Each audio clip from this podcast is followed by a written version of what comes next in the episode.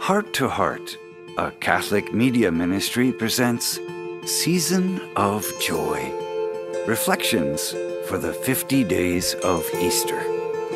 Today's reflection is by John Willig. John received an engineering degree from Marquette University and followed it with a 40 year career at his family business. Since retirement, John has volunteered at St. Vincent de Paul, the Little Sisters of the Poor, a clothing center serving the needy, and as a communion distributor at the Christ Hospital. He is happily married with eight grandchildren. Now let's listen to today's scripture, followed by John's reflection.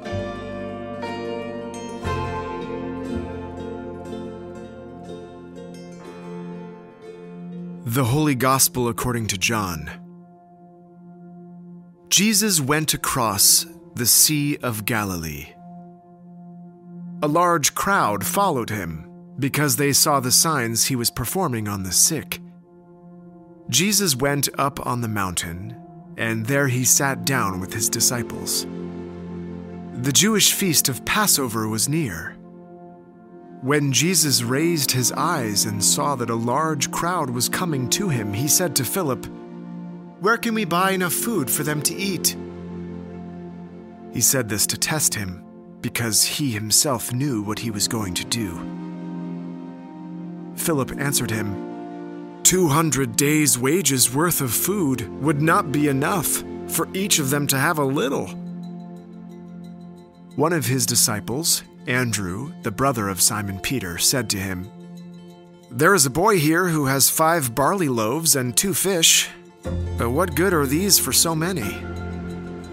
Jesus said, Have the people recline.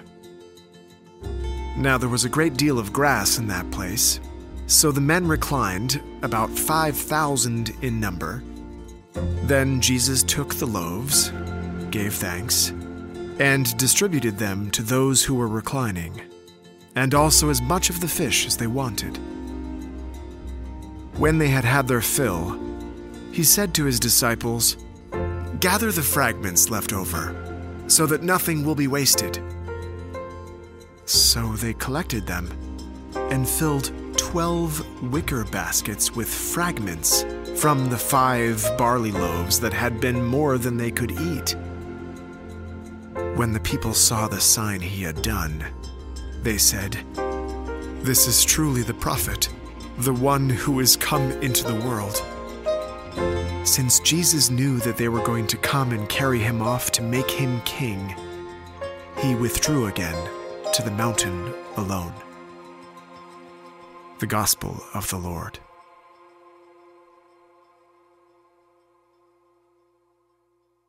After we sold our family business, my preference would have been to continue working, but I felt God calling me to get more involved in doing his work. This gospel reading of the loaves and the fishes pretty well summed up my feelings. I have too little to offer and there's too vast a crowd of hungry people that need God's love. Fortunately, along the way, I met an incredible nun, Sister Christine, at the St. Vincent de Paul Clothing Center. She would say, you can do it, John. I found out two things are needed. Humbleness and faith. Humbleness to let go and allow God to take control. And faith to believe that Jesus could actually use my hands, my mouth, my legs, my smile, my intellect to accomplish things. Here's a simple example. My job at the clothing center was to sign in every visitor. I was the first point of contact. And one day a gentleman in good physical shape came in. His name was Roger. I felt an inner prompting to pay a little attention to him. I'll call it, you know, God's prompting. So I asked him if there's anything else he needed besides clothes. As we talked, I found out that Roger had just been released from prison. I asked how many years. He said 36. years. I told him that he had come to the right place. But he said, you know, he had no place to stay.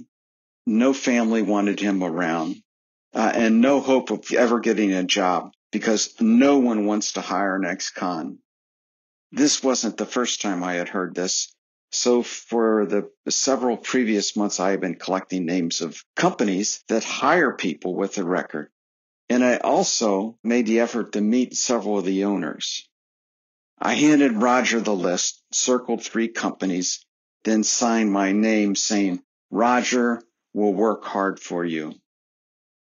So I turned and talked to Roger. I said, I guarantee they will hire you. One of these companies will hire you. So Roger left with a couple of new shirts, some clean underwear, and a renewed faith and hope in the world.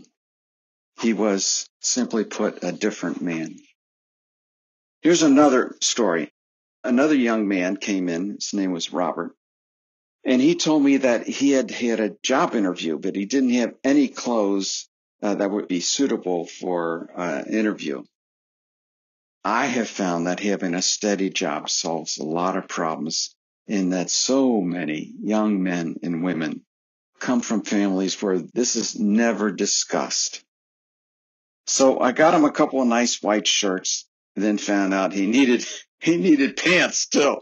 So we got him a, a nice pair of uh, black pants and a nice pair of black leather shoes. His first pair, by the way, and it became immediately also that uh, he he could use a tie, but he didn't know how to tie a tie. So we spent the next 20 minutes. I was teaching him how to tie a tie. And while we were doing that, I was prompting him with some suggestions on how to ask questions, to show interest, and to just talk a little bit about yourself. So Robert went away very happy. He came back a couple weeks later, but not to get close. He came back, asked for me, and he said, John, I got the job. Humbleness and faith. These are the two secrets of allowing God to use you to feed his people. And, you know, there's a second miracle that occurred in the loaves of the fishes. And that's the people that serve get 12 baskets. They get an abundance of reward. God bless you. Have a good day.